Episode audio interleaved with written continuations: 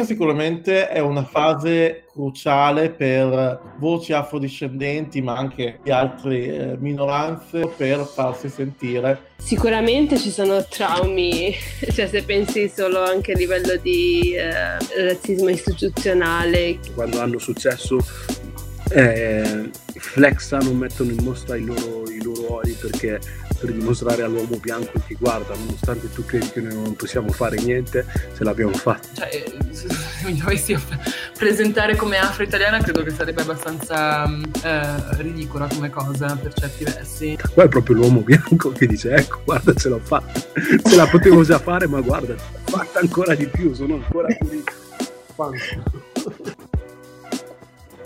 Io sono Aria. Io sono Emanuele. Le, Le voci di Black Coffee, Coffee, il podcast italiano senza filtri sulle identità nere. Ciao Emanuele. Ciao Aria. Oggi abbiamo deciso di parlare di musica e in particolare di rap, di rap in Italia, con un ospite molto speciale. Però prima di introdurlo eh, volevo un po' sapere te Emanuele, che musica ascoltavi da giovane, con che genere sei cresciuta insomma. Eh, certamente non rap. eh, perché allora io sono cresciuta in un ambito un po' particolare perché ho il padre bianco, la madre del Camerun e eh, sono mm-hmm. cresciuta in un ambito prevalentemente bianco e all'epoca eh, musica rap in Francia veniva considerata musica dalle banlieue e le banlieue mm. erano ragazzi neri e arabi. Io pur di essere nera, eh, avendo il background che ho, a casa era vietato rap. Quindi, ah, ok. I miei, per, per, i miei, se ascoltavo rap era come a, associarmi a eh, quelli lì eh, che facevano mm. rap, che erano un po', eh, sai, che facevano, man, era uno stereotipo, però si immaginava che eh, loro, eh, si immaginavano, si immaginavano che loro eh, facessero eh, erano malaritosi, no? Eh, robe del genere. Quindi per loro se ascoltavo questo non andava bene. Soprattutto, cioè io sono cresciuta in un periodo in cui essere eh, nero in uh, Francia non, diciamo, non era eh, eh, molto, molto facile, quindi a livello educativo i miei mi hanno, hanno voluto che non corrispondesse a quello che eh, il francese bianco poteva aspettare di una persona nera. Quindi io non sono cresciuta con il rap, sono cresciuta ascoltando musica, come dice, mi, mi dicono i miei cugini, di, di bianchi, cioè ho, ascol- ho ascoltato punk, metal, eh, ci ho ascoltato e poi c'era il periodo, questo era il mio ultimo, il mio ultimo periodo in cui al liceo in cui ascoltavo molto più eh, robe eh, come si dice Baba Cool, insomma tutte le cose eh, Janis Joplin, Jimi Hendrix, mm-hmm. tutto Jim Morrison, tutta, tutta quella, tutte queste persone lì, eh, ma rap ehm, non lo ascoltavo però vabbè, alla, alla, TV ce ne sono dei, eh, qualche, eh, qualche, rapper, quindi alla fine li as- eh, alla, non è che non li conoscevo. E uno che voglio citare perché secondo me, secondo me è vero, è, dei, è il primo rapper okay. francese che si chiama MC Solar. MC mm-hmm. Solar eh, che eh, con eh, la sua canzone Bouge de là Bouge de là è eh, muoviti di là, significa questo. mm-hmm. eh, eh, sarebbe eh, la prima canzone rap francese perché è lì che sente, anche se le, il beat è reggae, il modo di eh, mettere le parole sulla musica è quello rap. E poi lui è diventato un rapper molto famoso, quindi se eh, devo citarne uno, ecco, il primo sarà MC Solar. Come è stato per te invece? Ma eh, in realtà io, cioè, un po' come te non ho avuto scelta, nel senso che al contrario tuo non ho avuto un'imposizione eh, negativa, nel senso di non ascoltare quel genere, ma eh, un'imposizione positiva, nel senso che io mi svegliavo al mattino e c'era la radio di mia sorella che era a palla condividendo la stessa camera io mi svegliavo con la musica non tanto rap più hip hop R&B eh, degli anni 90 e quindi e, e, e comunque, cioè, per quanto potesse essere fastidioso svegliarsi in, con la musica in generale in questo modo, cioè per imposizione di altri, eh, e penso che mia sorella riderà su questa storia, però in realtà poi è un genere che, che mi è piaciuto, cioè che mi piaceva, che mi piace tuttora. E poi crescendo mi sono avvicinata un po' più in modo indipendente al, al rap, e, però al rap americano più che italiano. Infatti ehm, non, il rap italiano non, non, mi ha, per quanto poi posso, posso aver apprezzato crescendo alcuni testi, alcune posizioni, eccetera, eh, non, non, non, mi sono mai, non mi ha mai appassionato più di tanto, se devo essere sincera, mentre magari seguivo alcune, alcune icone del rap, dell'hip hop eh, afroamericano e poi, vabbè, eh, ho anche sicuramente seguito alcuni artisti italiani che però non, non, non c'entravano niente con, con, l'hip hop. E soprattutto più crescendo, cioè già da, da bambina, da, eh, da bambina e anche adolescente, eh, seguivo un certo tipo di, di musica, ovvero quella old school, e, in parallelo anche eh, quella contemporanea, perché, cioè l'hip hop contemporaneo, perché se, par- se penso agli anni 2000, eh, 2000 fino al 2005-2006, comunque eh, c'erano molti artisti che arrivavano anche in Italia perché era diventato un po' di moda no? l'hip hop americano e quindi era anche, fa- cioè, era anche, per me facile essere più indipendente sulla ricerca della musica, mentre magari da ragazzina, da bambina, scusa, eh, mia sorella metteva sulla cassetta e mi doveva andare bene quello che ascoltava lei, no?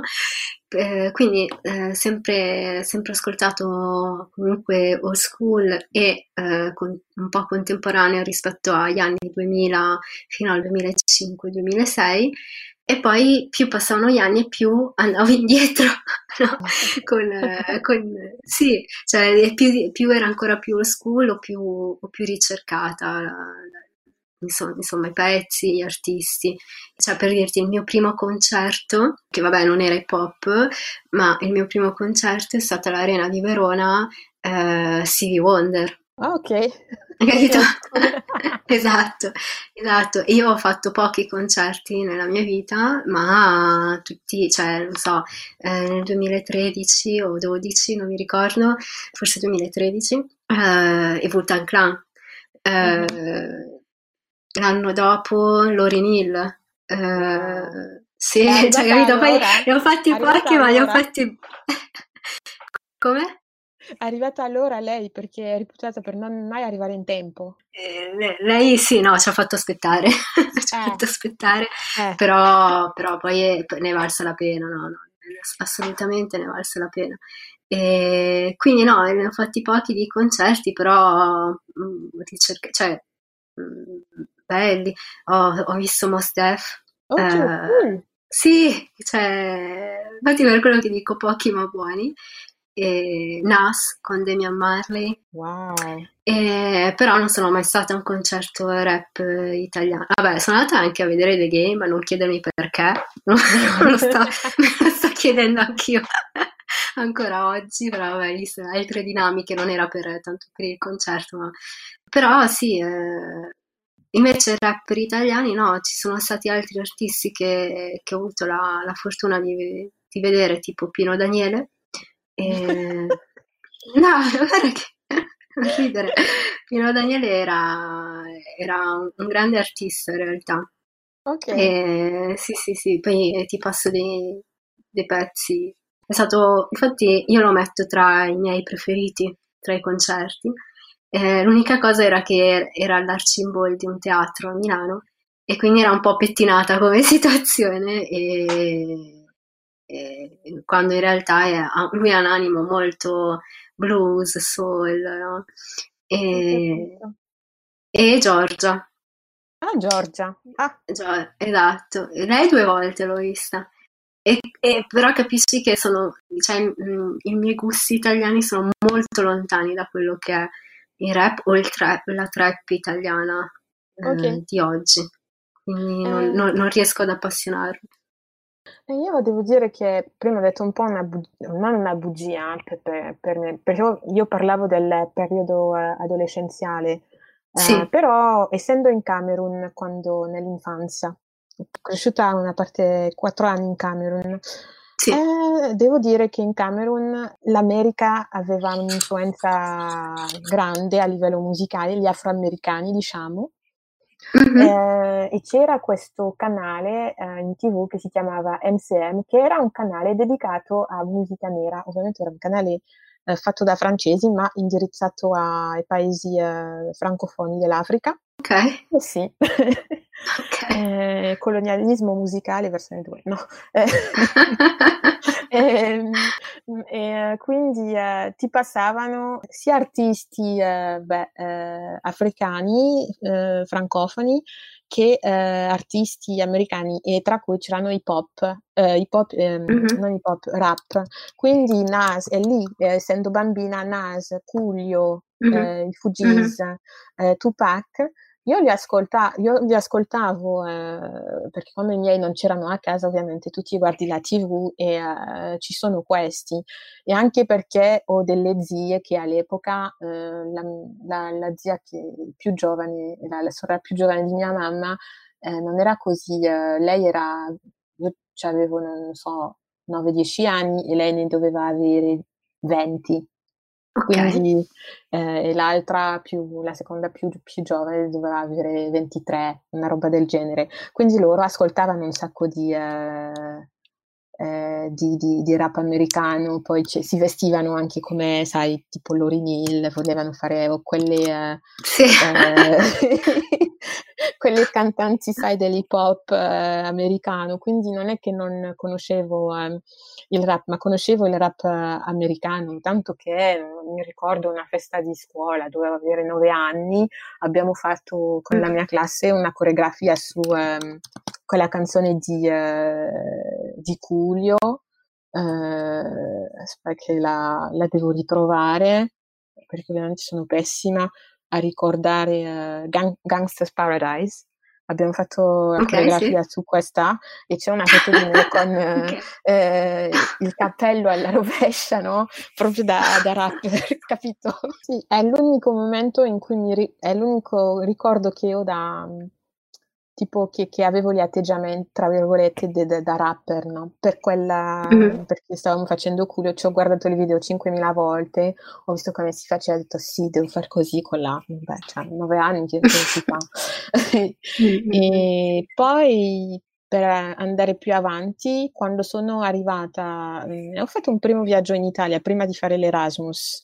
Ho fatto un viaggio, cioè avevo 16-17 anni. Mhm. Ovviamente era un eh, scambio scolastico e sono rimasta due settimane eh, nei, eh, nei dintorni di, di Roma. E lì tutti i ragazzi, eh, ovviamente, eh, è uno scambio scu- eh, culturale, no? Quindi ti, eh, mi ricordo di, eh, della ragazza che mi ospitava, poi di un altro ragazzo con cui ero amica, che lui, lui ascoltava tanto rap. Mi hanno, sai, all'epoca si faceva i CD, no? Eh, eh, tu mettevi le, le canzoni sui sul CD. Mhm. Eh, loro mi avevano messo un, un sacco di cose eh, di, di- di cantanti, no? Eh, c'era Giorgia, c'era Ligabue, eh, c'era eh, Ok. tutte, tutte, insomma, come si chiamano? Eh, ma svegliarsi la mattina, ta, ta, non mi ricordo più loro, e insomma, eh, zero assoluto, eh, Ah, ok. Negramaro, tutta quella roba lì. Cioè, Negramaro Eh. sì, zero assoluto. Mm. Poi c'era Fabi- eh, Fabri Fibra, poi c'era Marrakesh, Mhm. eh, però mi hanno messo un, un bel po' di rapper e eh, all'epoca non ero ancora così ehm, informata sul rap, però una cosa che mi è rimasta, ho detto, ma eh, a parte Marrakesh, tutti i rapper italiani sono bianchi, come mai? Era l'unica cosa che mi è rimasta, eh, in- che, mi- che che mi faceva, perché in America erano, so- erano tutti neri. Quando è arrivato Eminem, ah, Eminem è l'unico che mi sono comprata dietro la- le spalle di miei. No. Eh, Eminem mi ero comprata l'album eh, ed era l'unico bianco ed era una cosa all'epoca eh, che eh, era so- sorprendente, no? Quindi quando sono arrivata in Italia, perché in Francia anche tutti i rapper erano sia arabi che, che, che, uh, che neri, mm-hmm. non, um, non, bianchi.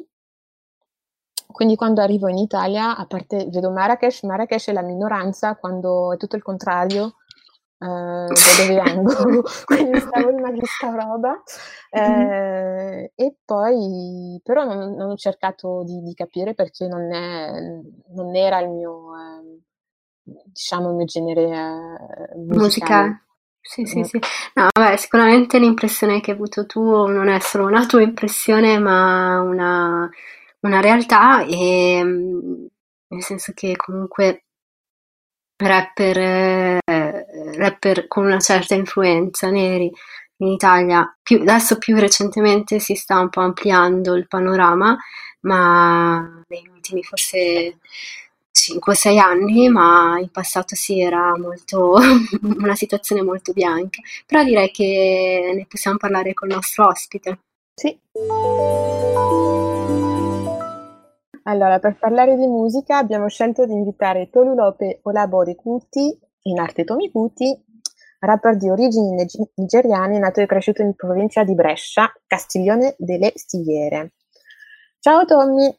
Ciao, è un piacere essere qua con voi. Adesso. Allora, Tommy, se non sbaglio, sei il primo artista nero firmato da Universal Italia. Ti senti un incarico per questa cosa? Mm, un po' una responsabilità, ma anche è una, un, in inglese si dice a volte si dice bittersweet, eh, bittersweet experience, no? Uh, è una cosa bella ma dolce e amara allo stesso tempo, perché dolce perché comunque sono contento di poter rappresentare la la gente, la mia comunità e gli africani in Italia. Però è amara dal punto di vista che mi rendo spesso e volentieri conto che non è che i media italiani, italiani in generale, stia capendo l'importanza subito della roba che stiamo facendo. A volte ho la sensazione che riconosceranno l'importanza della roba che sto facendo io, ma non solo io, ma questa nuova generazione di, di, di artisti, generazioni, quando sarà una cosa molto più normale avere un ragazzo di seconda generazione nero racconta la sua storia attraverso la musica. Ok. Tu hai iniziato a fare rap a 16 anni, quali sono i rapper che ti hanno influenzato di più e perché? Uh, metti che sono, ho incominciato, mi sono appassionato alla musica hip hop perché ho conosciuto 50 Cent, la roba americana. Poi, cioè, dopo la roba americana, cioè, sì, cioè, ero un 14 anni tosto, volevo odiare la società, sentirmi figo. E da giovane ragazzo cresciuto in un paesino sperduto dell'Italia è stato bello vedere cioè, come questi neri americani non si vergognassero di quello che erano, come erano unapologetic e dicevano quello che pensavano ed erano soprattutto incazzosi e fighi vestiti molto bene. Poi dopo sono cresciuto mi sono appassionato al rap italiano in generale, al rap americano, cioè ho ascoltato tutti i vari artisti, Tupac, Biggie, così. Fino a qualche anno fa ho sempre ascoltato anche la musica italiana, però ultimamente posso dire che le mie più grandi influenze sono diventate crescendo gli artisti africani perché hanno una storia che mi accomuna e quando non sono artisti africani sono tipo gli artisti francesi. Il mio rapper preferito in, in assoluto fino a qualche tempo fa era Youssoufa, il rapper francese Youssoufa e oh. ho sempre apprezzato il, il, suo modo di raccontare la storia sua di immigrato in Francia, ragazzo di seconda generazione così, è sempre stato bello. E poi ultimamente sono proprio più nel viaggio dell'afrobeat e della musica del mio paese. Ok, di artisti africani chi ti, han, ti hanno ispirato?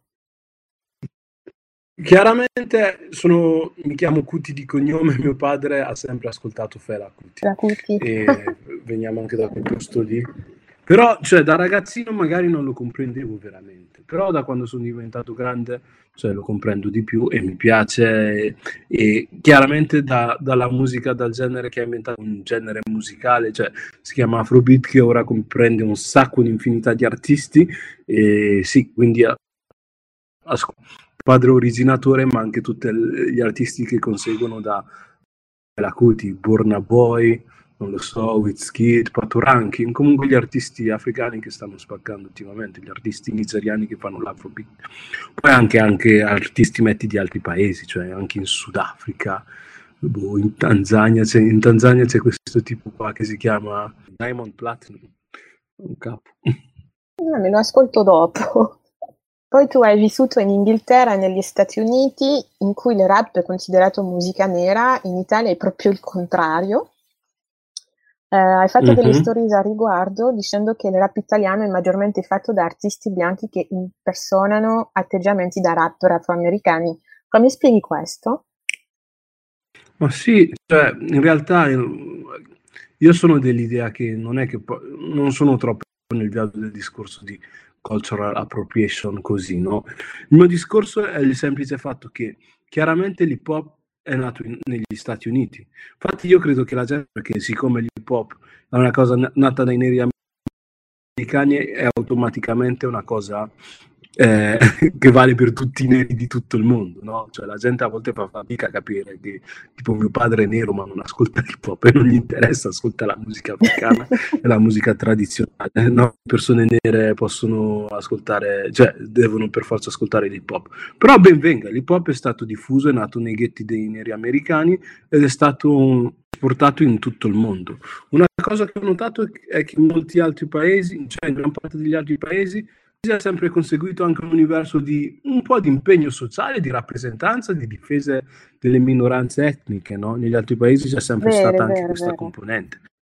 Però invece in Italia è proprio una cosa che è proprio stata, soprattutto ultimamente, è stato proprio preso per, cioè, per la parte più superficiale, per il livello estetico, eh, cioè per lo stile di vestire, lo stile di abbigliamento di chiaramente questi neri americani. Però una cosa che io dico sempre è che purtroppo eh, raramente in Italia cioè le persone che si arricchiscono e fanno parte di questo genere musicale si ricordano mai di riconoscere prima di tutto la nascita di questo genere musicale da parte delle persone svantaggiate. Soprattutto si dimenticano anche di ricordare che questo genere musicale è sempre stato utile al cambiamento sociale, alla difesa dei diritti, al rapporto, alla rappresentazione delle minoranze. Invece purtroppo mi rattrista che in Italia l'hip hop è proprio in mano allo status quo, cioè, è divertente, come quando negli altri paesi è in mano a Zat, che attraverso questo genere musicale riescono a farsi sentire mentire.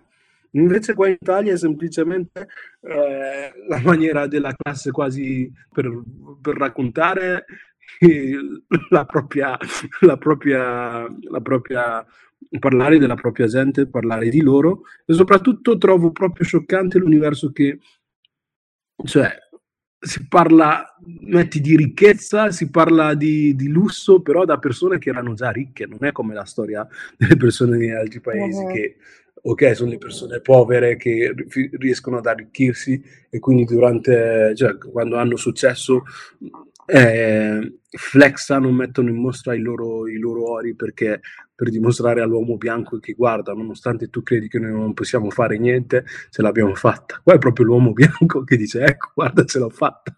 Ce la potevo già fare, ma guarda, l'ho fatta ancora di più, sono ancora più ricco. Fanculo.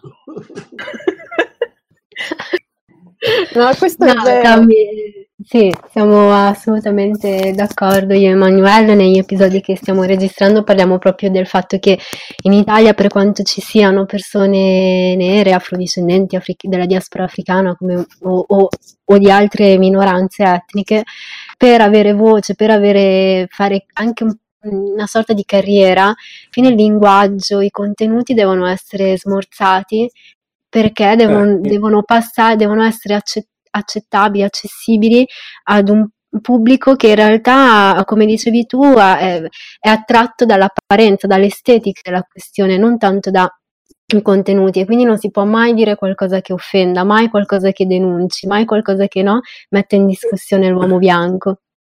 E soprattutto trovo a volte un po' fastidioso il concetto che eh, nessuno dice, nessuno prende mai posizione, cioè, e purtroppo sì, cioè, essere musica italiana, cioè, tu hai molto più successo se ricopri un, ricopri un cliché. Infatti io non so come potuto avere così successo la mia canzone afro-italiano perché non è, è totalmente fuori dal cliché al quale la gente è abituata. Però vabbè. Comunque è molto interessante che tu abbia sottolineato eh, questa, quest, questa, questo aspetto del rap in Italia che è totalmente rovesciato. E eh, che tu hai eh, anche notato che comunque il rap è una musica che io chiamerei militante. Mm. Eh, la, cioè negli Stati Uniti lo era fino a un certo lo è ancora oggi, però di meno direi, eh, e che eh, eh, si è sviluppata così anche, per esempio, io mm, parlo di quello che conosco del rap francese, tu hai citato Youssoufa, eh, ma c'è anche altri rapper, non so se conosci MC Solar, per esempio, certo, che, certo. che hanno Tu ascolti MC Solar? Sì. Eh, allora, stavo dicendo ad Arian prima, eh, per la storia che ho, non ascoltavo rap più giovane, ovviamente conoscevo mm. I maggiori rapper, però eh, è ora che mi sto facendo la mia cultura, ma MC Solar è uno dei rari che mi ascoltavo, cioè avevo, avevo degli album, perché comunque i suoi testi sono poetici, militanti, e la musica, la musicalità c'è, e, e uh, i suoi video sono, era, erano e sono tuttora eh, esteticamente eh, interessanti. E mm-hmm. eh, quello, certo, mi, certo. Quello mi, mi, porta a chiederti se tu pensi che possa esistere un rap militante in Italia. In realtà esiste, cioè c'è stato ad un certo punto il rap militante, solo che non ha avuto cioè, ultimamente c'è stato l'universo della, della superficialità, cioè, però c'è stato, comunque il rap in Italia è nato nei centri sociali, per moltissimi anni il rap era in Italia, non ci crederai, però era principalmente militante, è negli ultimi 5-6 anni che è diventata una cosa totalmente commerciale e di moda, capisci? Ok, io non sapevo assolutamente di, di questo. Arian, mi dicevi delle cose a riguardo, vuoi aggiungere qualcosa? Sì, ad esempio, ehm, sicuramente è giusto ehm, rispetto ai centri sociali. Poi ci sono delle storie che, che magari mh, che molti di noi non conoscono, soprattutto della nostra generazione, no? io, noi siamo tutti e tre coetanei, ad esempio, con il lavoro che ho fatto, col documentario che ho fatto, ho scoperto tante cose su eh, come si è diffuso l'hip hop eh, a Milano. Cioè, a Milano c'era questo centro Kramer, un oratorio, dove ragazzi eritrei nel, nella metà degli anni 90, verso sì, anni, metà anni 90, grazie a eh, cugini, parenti eritrei della diaspora eritrea in giro per il mondo, avevano i dischi eh, del rap eh, afroamericano eh, perché in Italia non era commercializzato, cioè, e questo mm. poi era fondamentale il problema all'epoca, e, e loro organizzavano queste feste in Kramer e molti artisti che poi hanno avuto anche successo nel, nell'hip hop italiano passavano di lì, ma questa cosa non si sa, cioè le prime feste hip hop eh, sono state questo, a Milano eh, sono state appunto in, in, questo, in questo oratorio che era frequentato principalmente da eritrei e etiopi. E chi andava lì, e, cioè, quello che dicevo prima Emanuele, che molti bianchi aspiravano a, a, quello stile lì, volevano frequentare questo posto perché faceva Chiaro. figo avere l'amico nero, faceva figo, no? però eh, quello che mi hanno confessato alcuni era che non era molto gradita la presenza di queste, questi personaggi perché eh, sembrava come se volessero scimmiottare no? Le, lo stile certo. pop, no? quindi i pantaloni larghi, il catenozzo, eh, la, macchini, la macchinona, queste robe qui. E come dicevi tu, però c'è una storia, no? Se, dietro a, al, mm-hmm. a, al, fatto che comunque si, si ostenta, si fa vedere una, un certo tipo di ricchezza, no? per dire appunto ce l'ho fatta, nonostante siamo, viviamo in una società razzista, nonostante eh, l'uomo bianco ha, ha, ha soppresso eh, le identità nere, eh, noi ce l'abbiamo fatta, noi ci siamo arrivati e molti eh, eritrei si riconoscevano in questa cosa in questa Certo. narrazione, in questa lotta negli anni 90, perché figurati, cioè, ci riconosciamo noi adesso oggi, che siamo nel 2020, pensa figurati 30 anni fa in Italia. E quindi eh, poi o- o- al di là del, quindi no, questo per dire, al di là del centro sociale, che sicuramente è una cosa verissima, eh, poi ci sono anche altre storie che un poco si sanno del- della diffusione dell'hip hop eh, di quegli anni. Chiaro. Io avevo una domanda così, perché in Francia il rap è ehm, una musica che è, in sola parola, criminalizzata. Cioè, non sai il numero di rapper che ehm, sono stati condannati, eh, da mini- da, mm, condannati dalla giustizia oppure ministri eh, che gli hanno fatto cause perché eh, eh, dicevano che le loro le, le parole delle canzoni incitavano la gente a non rispettare la, la, la Repubblica. Anche la stampa eh, eh, incrimina il rap per un sacco di cose che, succedono, che succedono a livello sociale e non è una cosa che avviene in Italia.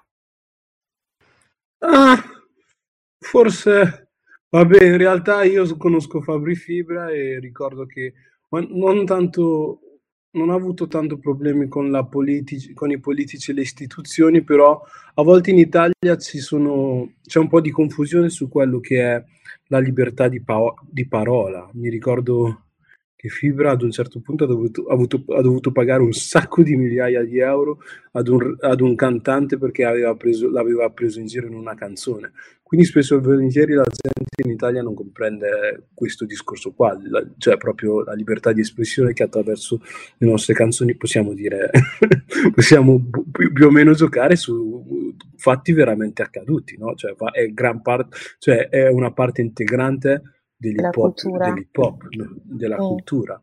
E, cioè, vabbè, poi c'è da, da ammettere che purtroppo, soprattutto in questa era di superficialità, perché devi sapere che quello che è successo dal 2015 è che è, è cominciata l'ascesa totalmente superficiale dell'hip hop in Italia, cioè è andato di, mo- di moda la trap, quindi si è proprio spostato dall'universo italiano tipico del, eh, bel- delle belle parole, della poesia, della letteratura italiana, si è spostato v- sempre più verso il trash, no?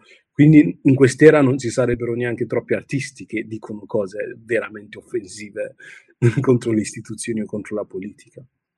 Ok, quindi ci- eh, stai dicendo che è con la- l'arrivo del, del- del trap che è iniziato ad andare praticamente Eh, per me per la maggior parte sì, perché fino a prima, fino a prima di tipo quegli anni lì 2015-2016, comunque la musica per raggiungere un certo successo doveva passare tramite cam- canali isti- cioè istituzionali, la TV, la radio, e qua automaticamente veniva applicata, non dico una censura, però siccome la gente che lavora alle radio, nelle radio in Italia non è certo giovane, non, è certo, non sono certo giovani ventenni, era, era quasi più difficile che certe oscenità, certi concetti, certi messaggi venissero spinti per- dalle radio nazionali, dai, dalle- dai programmi nazionali. Però quello che è successo negli ultimi cinque anni è che YouTube, internet così hanno acquisito così tanto potere che molti degli artisti potevano avere un grandissimo successo senza avere la necessità di passare attraverso i canali istituzionali, capisci? Ho capito. Ok. Ehm, per me, eh, altra domanda, eh, cosa pensi che la nuova generazione di rapper italiani con origini africani stanno portando alla scena hip hop italiana? Eh, secondo me, cioè, purtroppo eh, sono dell'idea che l'Italia è un paese che ha sempre parlato solo a se stesso. Non è come in Francia e in Inghilterra in cui ci sono discussioni, conversazioni tra diverse, cioè persone di diverse origini, anche a causa del fatto che la- l'immigrazione comunque in Italia ha una storia diversa da quella fra- di Francia e Ing- Inghilterra. Secondo me questo ha reso anche stanti un po' l'universo musicale. Cioè, sono dell'idea che boh, la musica italiana non è che sia cambiata esageratamente negli anni. Secondo me quello che la nostra generazione può portare, se, se avremo la possibilità in mezzi, è proprio questo cambiamento qua, portare queste influenze ulteriori, capisci?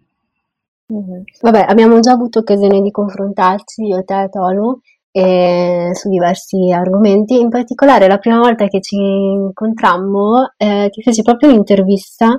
Una cosa che mi aveva colpito anche di quella conversazione è quando mi parlassi di, dell'etichetta Manca Melanina, che è un mhm. nome molto, secondo me, mo- molto curioso ed efficace. E, e anche un po' provocatorio, no? Forse manca melanina nella musica nel rap italiano.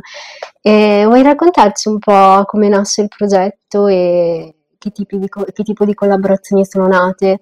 E poi adesso, se non sbaglio, fai parte del collettivo Equip 54. È un'evoluzione del progetto Manca Melanina?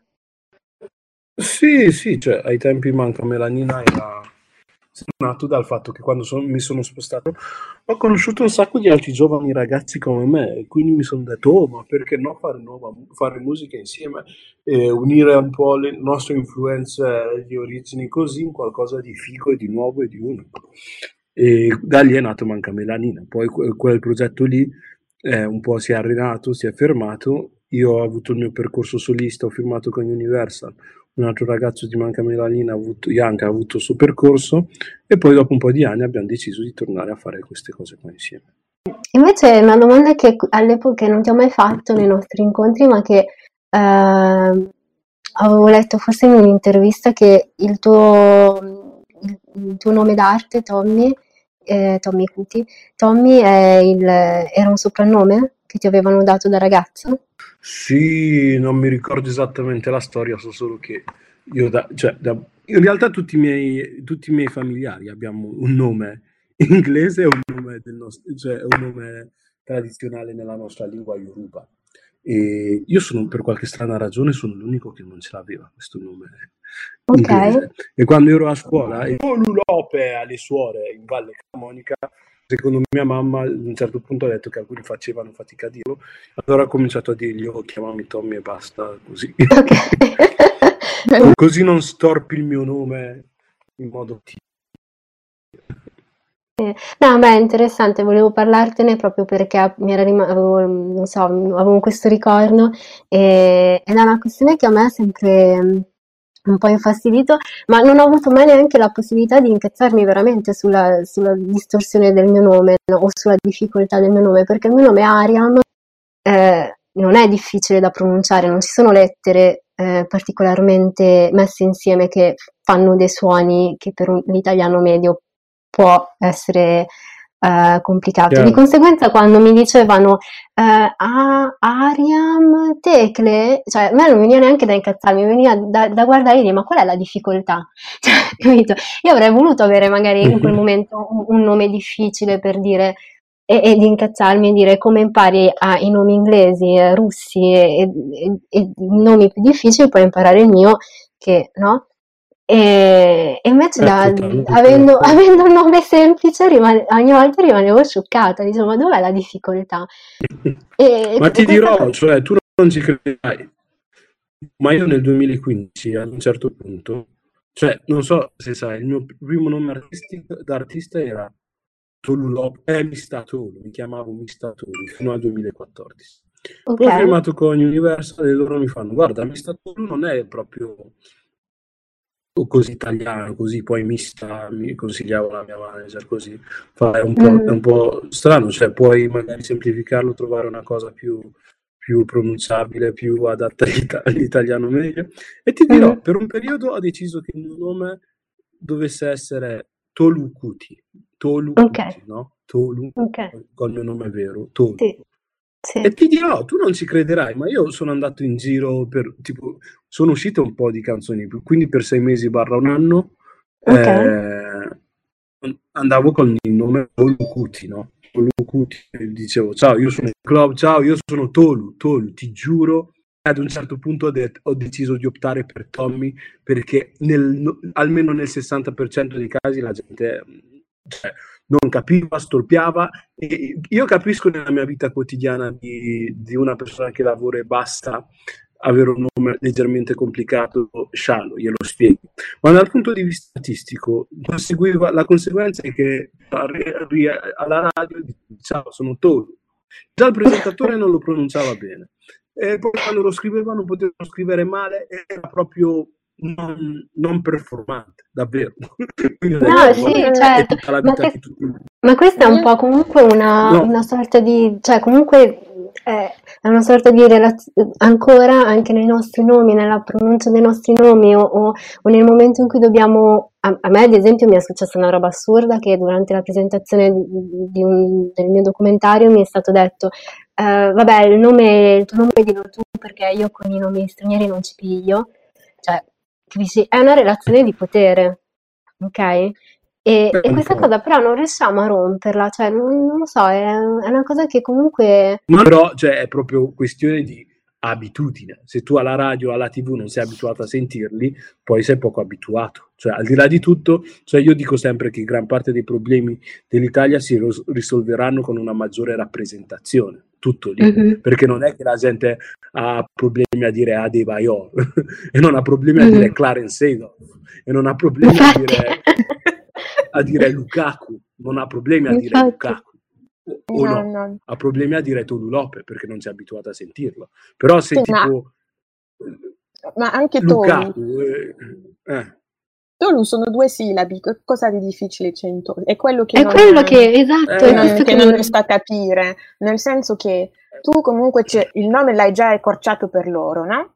Eh, ed è molto semplice, anche se è um, un nome che non, che non, è solito sentire, alla fine eh, lo si pronuncia come si scrive e, e io penso che eh, concordo con Ariam quando dico che è un um, rapporto un po' di dominazione perché quando sentono un nome eh, diciamo occidentale che non è eh, ovviamente italiano non, non hanno problemi eh, anche se c'è difficoltà a pronunciarlo. Invece, quando è un nome di un paese che è stato, eh, di una persona che viene di un paese eh, che è stato colonizzato, allora lì si storce il naso, è quello che um, a me dà fastidio, perché comunque tu ti hanno detto Mister, Mister Tolu no, non, va, eh, eh, non, non, non, suona bene ancora per la gente, però alla mm. fine già hai accorciato il tuo nome e si può pronunciare, non è che non si può pronunciare e a me questo mm. mi, ehm,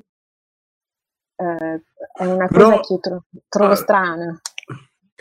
Però io seguo il tuo discorso e capisco il discorso di cosa vogliamo farci, Aria. Cioè, Tommy Cuti, solo per come è pronunciato il nome, come si scrive e come si dice, purtroppo è destinato a vendere molto più di Mistator. Mm. eh, no, infatti, no, ma infatti, no, ma infatti sicuramente c'è quel discorso lì che per un, arti- che un artista deve sicuramente tener conto, eh. non, metto, non lo metto in dubbio, però appunto era, cioè non era una, rif- una domanda eh, specifica su di te, ma più una riflessione, no? E anche una domanda aperta, cioè quando è che riusciremo a rompere questa cosa? Quando è che per... Eh, essere, quando è che potremo essere noi stessi? Cioè, perché il passo non deve essere fatto anche dall'altra parte? Cioè, non so, eh, eh, oh, oh.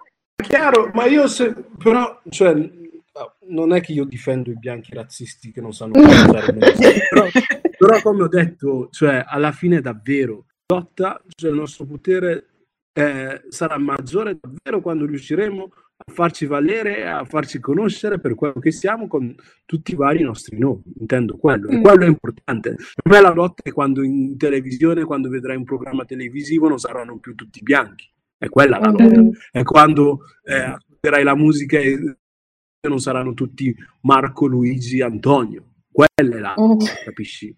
Quando, quando aprirai, quando guarderai il telegiornale, il presentatore non dice così e può chiamarsi, non lo so, se sì qualcosa. Quella è la lotta. Certo.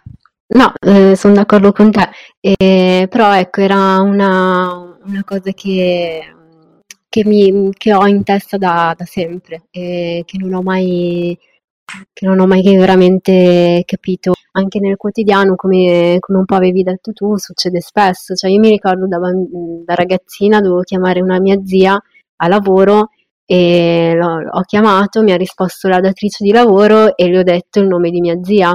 Ok? E la persona che mi parla diceva no, guarda, non c'è nessuna persona di quel nome, qui è, è, sbagliato. Metto giù e chiedo a mia mamma, ma io dico, mamma, ma, ma mi hai dato il numero sbagliato, non è il lavoro della zia. E lei fa, ma chi ti ha risposto? E faccio, è la sua capa. Ma, ma no, devi dire Dori.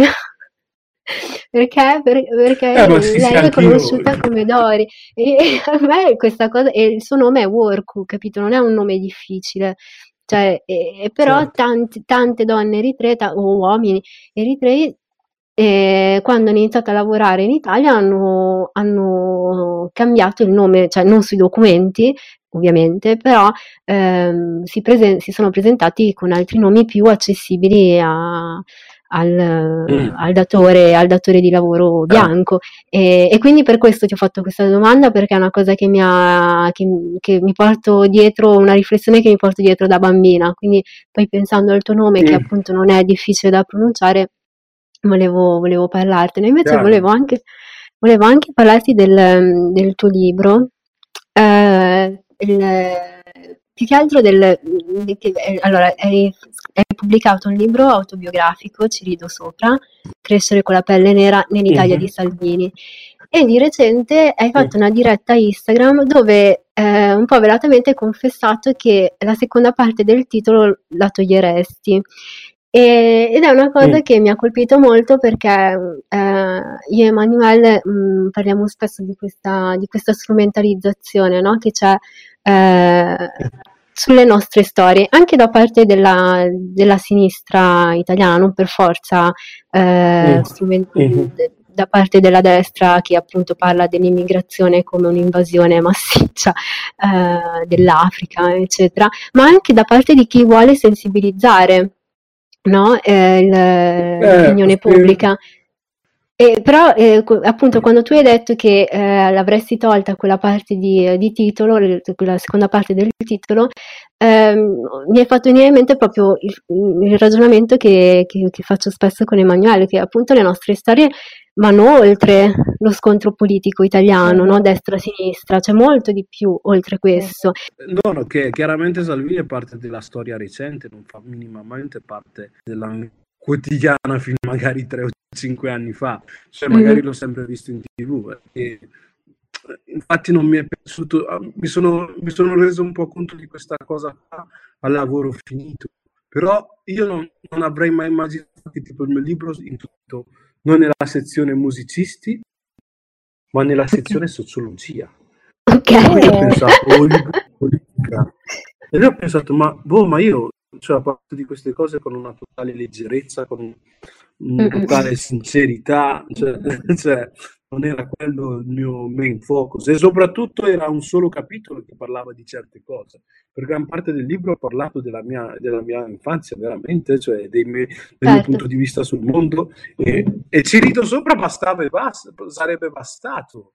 Però volevano tutti questi sottotitoli. Ammetto che c'erano cinque opzioni e poi mi hanno fatto dei discorsi del tipo eh, eh, se ci metti questo titolo qua magari possiamo fare questo qua per la promozione così che poi in realtà non è mai neanche stato fatto e lì ho detto cioè, se, avessi, se avessi mantenuto la mia idea cioè eh sì ma perché soddisfatto cinque anni dopo eh, certo ma perché Però, cioè, qui, da, da quando te, Ariam, non è che qualcuno Dimmi. mi ha non è che qualcuno mi ha messo il coltello alla gola e mi ha detto no. tu lo devi fare. No, eh, no, volte sono le situazioni di condizionamento magari comuni comune, cioè, capisci? Certo, ma perché comunque eh, di nuovo si parla di marketing alla fine, però eh, sì. quello, che, que- quello che, che, appunto emerge da questa cosa è come appunto eh, il, la questione politica, no? quindi il, il dibattito pro contro Salvini, cioè se sei contro Salvini eh, e fai un discorso, cioè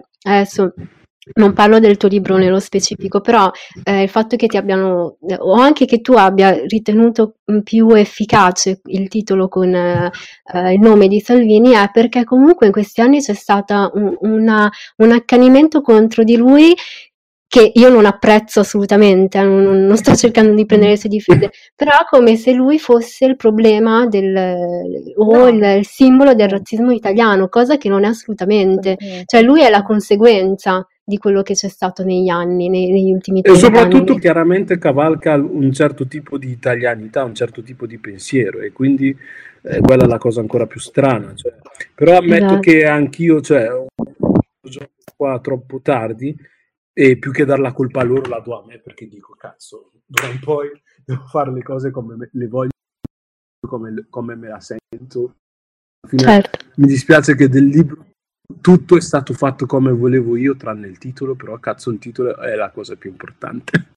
eh sì, cioè, sì, metti sì, che ci, ci rido sopra, l'ho scelto io, ci, ci rido sopra, l'ho scelto io, poi sottotitoli ne avevo, avevo proposto cinque versioni, può darsi che l'abbia anche proposta io, eh, eh, o cose del genere, però tra tutte le versioni, cioè, c'erano un po' eh, Mhm. che non avrebbero portato il libro a finire nella, nella sezione sociologia librerie. Infatti, quando è uscito ed è la gente mi diceva: Ah, non lo trovo. Ah, scusa, perché io in sezione musica e poi ho realizzato che sono un po' messo le mani nella testa ho No, non lo so, era quello che volevo, era davvero quello che volevo. Perché più che altro, sai qual è il viaggio? Cioè, io avrei voluto raccontare la mia storia anche a chi vota Salvini. E probabilmente col titolo così, non so se uno che vota Salvini l'avrebbe preso considerazione. Certo, certo. Sì, sì, sì. No, ma poi è un discorso che, cioè, anche a me è capitato parlando con dei, mh, perché poi a un certo punto c'era stata tutta la rincorsa ah, da parte dei giornalisti a raccogliere testimonianze di neri italiani che vivono nell'era Salvini, come la vivono, il razzismo in Italia adesso che c'è Salvini. E io dicevo, no, ragazzi, il razzismo in Italia c'è sempre stato. Adesso voi ve ne siete accorti e, e le raccontate le cose. Non è che prima non succedevano, non c'erano episodi di razzismo. E, le risposte, non tutti, non tutti, ma spesso, la maggior parte mi diceva, sì, sì, però adesso che c'è, che c'è Salvini è peggio, no? E dicevo ancora, no, sentire questo? no, è che, è che- esatto, siete voi che volete raccontarlo e quindi lo state raccontando, ma negli anni 90 i giornali- erano gli stessi giornalisti che parlavano del marocchino eh, che spacciava in piazza o del nero che veniva in Italia a stuprare le donne italiane o, o tutte, tutta quella narrazione lì sono stati i giornalisti. E poi a un certo punto quando c'è eh, da, da appunto da, da screditare un politico e gius- giustamente da screditare eh, non sto dicendo però nel momento in cui c'è la screditare allora esiste il razzismo in Italia. Invece prima eravamo eh, noi a fare le vittime a, far soffrire di vittimismo o a essere eh, sì, vabbè, dai, negri incazzati così. No, cioè un po'. A me, eh, poi anche. Seguo davvero il tuo discorso. Devo ammettere che però, tipo, nel- nelle settimane, nel mese in cui do- doveva uscire il mio libro, ok? Mhm. Ti giuro che un po' la mia vita era un po' peggiorata per la situazione che si era creata. Perché non so se tu, ma tu hai sempre abitato ita- in Italia negli ultimi 5 Sì. anni, no? No, vabbè, io sinceramente da persona nera che abita a Milano così, cioè ho percepito che quel tipo metti ultimo anno barra sei mesi eh, anche gli le aggressioni le microaggressioni verbali che magari potevo subire io davvero erano, avevano raggiunto un livello maggiore di violenza era come se prima avevo la sensazione che la gente st- fosse razzista e, st- e se ne stesse zitta invece ho Mm. avuto un sacco di esperienze molto cioè molto esplicite che dicevo boh ma che cazzo che cosa Ma mi sta perché- succedendo che cazzo Ma perché che- secondo che me sta con, con una figura come un Salvini, cioè è sempre questa cosa, no? Noi in Francia, voi il vostro Salvini sarebbe il nostro Le Pen, la Ok, figlia, no? sì. E il padre sì, sì. anche, Ah. dai. Però secondo me ehm, magari hai avuto questa impressione lì perché prima l'Italia è sempre stata razzista, ma non c'era un politico che eh, magari ehm, lo faceva così vocale, no? Ehm, Picava in modo eh certo e quindi allora quando uno che è in politica, Certo. che comunque è la classe dirigente, si permette di dire quelle cose lì, tu ti dici, ah, l'ho sempre pensato, però non l'ho mai detto perché eh, era politically incorrect, Mm. così. Ah, allora sì. adesso ti senti ehm, il diritto di, di poter, di poter dirlo perché lui che ha il potere comunque lo dice, perché non ho diritto di dirlo? È, è la- l'impressione che, ehm, Sì, sì, no, ma infatti, ma sicuramente Salvini ha le sue responsabilità per molte cose che sono successe, per, per, per il eh, linguaggio che ha usato e le, le, le, robe che ha detto, non solo, cioè non solo il linguaggio ma anche i contenuti. Però ecco, cioè, fin, fino a qualche anno fa i giornalisti non erano interessati a queste storie, c'erano, e, ma anche a livello istituzionale, cioè quanti ragazzini, ragazzini, non parlo di uomini, eh, cioè, che sarebbe comunque sbagliato, ma eh, parlo di dodicenni, tredicenni che eh, venivano fermati regolarmente dalla polizia per, eh, per, i documenti, ma ragazzini e che magari stavano andando a giocare a calcio e molti, e molti di noi, cioè di, di, quelle generazioni hanno interiorizzato questo, questo razzismo. No, per loro era normale, mm. Mol, molti, molti se ne son, si sono accorti che qualcosa non andava quando sono usciti dall'Italia quando hanno certo. girato l'Europa certo. o ha incontrato altre realtà. E quindi eh, io cioè, sono particolarmente infastidita da questa narrazione su Salvini, perché è come, è come scaricare le responsabilità di quello, di, del, delle discriminazioni che succedono in Italia eh, su un, un unico eh, partito, su, non solo su una persona, ma su un unico partito o, o, schieramento politico, cosa che no, perché è molto più trasversale. Vabbè, la stessa cosa che um, uh, quando per il razzismo che esiste in Italia la gente uh, lo, lo, vede solo nel fascismo, che invece mm-hmm. prima, prima, il, il, colonialismo italiano è, è, iniziato prima del fascismo, quindi mm-hmm. Eh, per me è un po' la stessa lo stesso, lo stesso discorso che eh, eh, questa figura non ci piace o questo periodo non ci piace, lo vogliamo un po'... Eh, vogliamo, siccome non vogliamo prendere le responsabilità, allora buttiamo mm. tutto su uh, Salvini o sul fascismo e basta. Così totalmente, non, da, totalmente da, d'accordo. Infatti è lì discutere. che anche quello è una delle ragioni per le quali un po' mi dà fastidio il titolo adesso perché dico quello che mi hanno creato problemi non è Salvini, ma a volte sono persino i miei amici di sinistra. Anzi, se devo essere più sincero, se devo proprio essere sincero, ora come ora mi stanno più sul cazzo i miei amici di sinistra comunisti che i miei amici, cioè che la gente che è sempre stata di destra, giuro. Sì, perché almeno perché loro sai chi sono, li riconosci. Sì, però quelli di sinistra sono, hanno questo snobismo dovuto ai sono quelli che hanno viaggiato il mondo, sono certamente non razzisti perché celebrano i partigiani e cazzate del genere, però poi sono quelli che dicono le cose peggiori. Sì, poi, poi non, sono loro che ti spiegano a te che cos'è il razzismo, capito? E se tu gli metti in discussione, allora sei il negro incazzata che, che soffre di vittimismo. Esattamente. Cioè... E poi ti dirò, Ariam, da quando abito a Milano, è come se cioè, mi sono disabituato a sentire certe cazzate di provincia, che spesso mm-hmm. volentieri l'infanzia, eh?